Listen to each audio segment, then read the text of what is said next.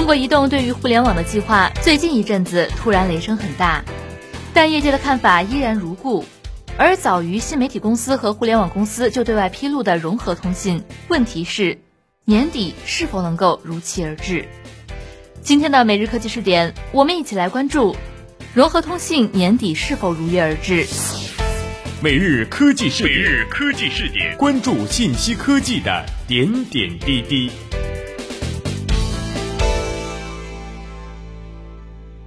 新云商发力互联网的动作，最近中国移动最为抢镜，接连放出了两个互联化的大招。一个是国庆长假后第一天，媒体报道的近期将正式启动互联网公司筹备小组的消息。筹备小组组长是由国际公司董事长兼香港移动公司董事长林振辉出任。另一个则是十月十三号报道的中国移动新媒体公司筹备的消息，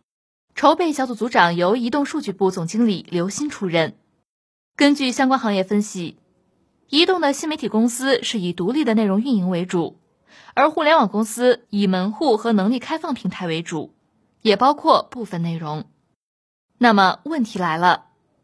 从年初就开始几次亮相的融合通信要去哪儿？还有，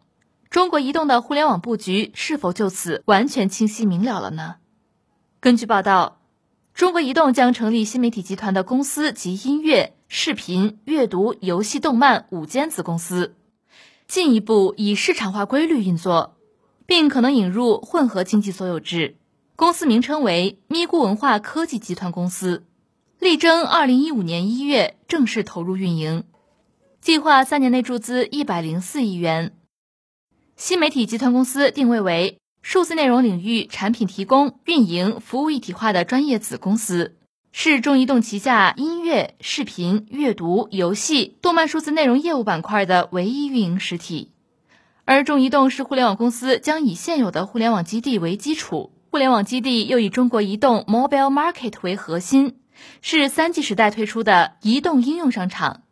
该商场一直在整合分散在各地的优势资源，把各项业务统一融合。比如飞信、邮箱、微博之间的融合，以及该平台与音乐、游戏、视频、书籍等数字内容的融合。那从两者的定位来看，分工关系也非常明确，是以互补关系为主。在实践上，可能会在部分内容上存在冲突，但是从未来的结果来看，中国移动的互联网业务突破是以运营为方向，还是以具体的互联网应用产品为方向？其实呢，从过往的实践和未来的政策导向上来看，应该是以内容运营为主，即新媒体公司成功的概率要大于互联网公司。过去的互联网业务实践，飞信、邮箱和微博等都是不成功的，而视频、音乐、阅读、游戏和动漫则是相对比较好的。而从政策层面看，国家提出打造一批新兴主流媒体集团。如果新媒体集团在未来的混合所有制过程中还能拉到一批有实力的股东，则是更有前途的。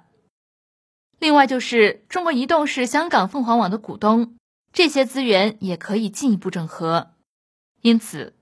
新媒体公司和互联网公司看上去都是在收拾中国互联网过去在互联网业务上的各种旧摊子。但是，新媒体公司的摊位显然比互联网公司的摊位要好。那从这个层面上来看，两个公司的成立不像是对称关系的布局，倒像是一个以互联网化的名义重新进行业务资源分配调整的结果。那在今年年初，中国移动发布了下一代融合通信技术白皮书，对外呢也披露了对抗微信的战略产品这个大招。同时，也在六月份在亚洲的移动通信展上，中国移动的 CEO 再次透露了融合通信的进展。发布了第二版白皮书，也在接受采访时表示，正在积极推动实验室测试和外场测试，年底要商用。那在中国移动已经明确了新媒体公司和互联网公司的情况下，融合通信会怎么办呢？首先，从互联网公司的定位来看，融合通信会不会成为互联网公司的龙头，以此对飞信、邮箱、微博等进行融合？那么从此前披露的信息来看，是不太可能的。一方面已经明确融合通信不是飞信，不是拿飞信来改一改，而是完全瞄准微信的对抗性产品。另一方面，融合通信一开始就跟移动原有的移动应用商城的一些应用整合起来，这个做法也将会拖累融合通信。因此，融合通信估计不是互联网公司的菜。其次，从中国移动对互联网业务的新布局来看，不会只有新媒体公司和互联网公司两个，尤其是在移动互联网应用上，仅靠互联网公司的力量是不够的。因为光整合原有的互联网应用就实属不易，更不用说要发挥创新新产品突围的作用。第三呢，就是按照中国移动的说法，如果融合通信对抗微信的这个战略性产品的这个定位没有改变，产品商用的计划没有改变，那么比较好的做法是组建第三个互联网公司。当然了，这个领域目前来往是已经熄火了。易信还在坚持，那么年内是否能出现融合通信？业界还在等待。但凡是搞运营商、搞互联网，业界都是质疑和不看好的。好了，关于这个话题，我们就说到这里。感谢你的收听，同时欢迎大家关注我们的微信公众账号“直播互联网”。你的观点、意见和建议都可以通过微信公众账号“直播互联网”和木儿联络。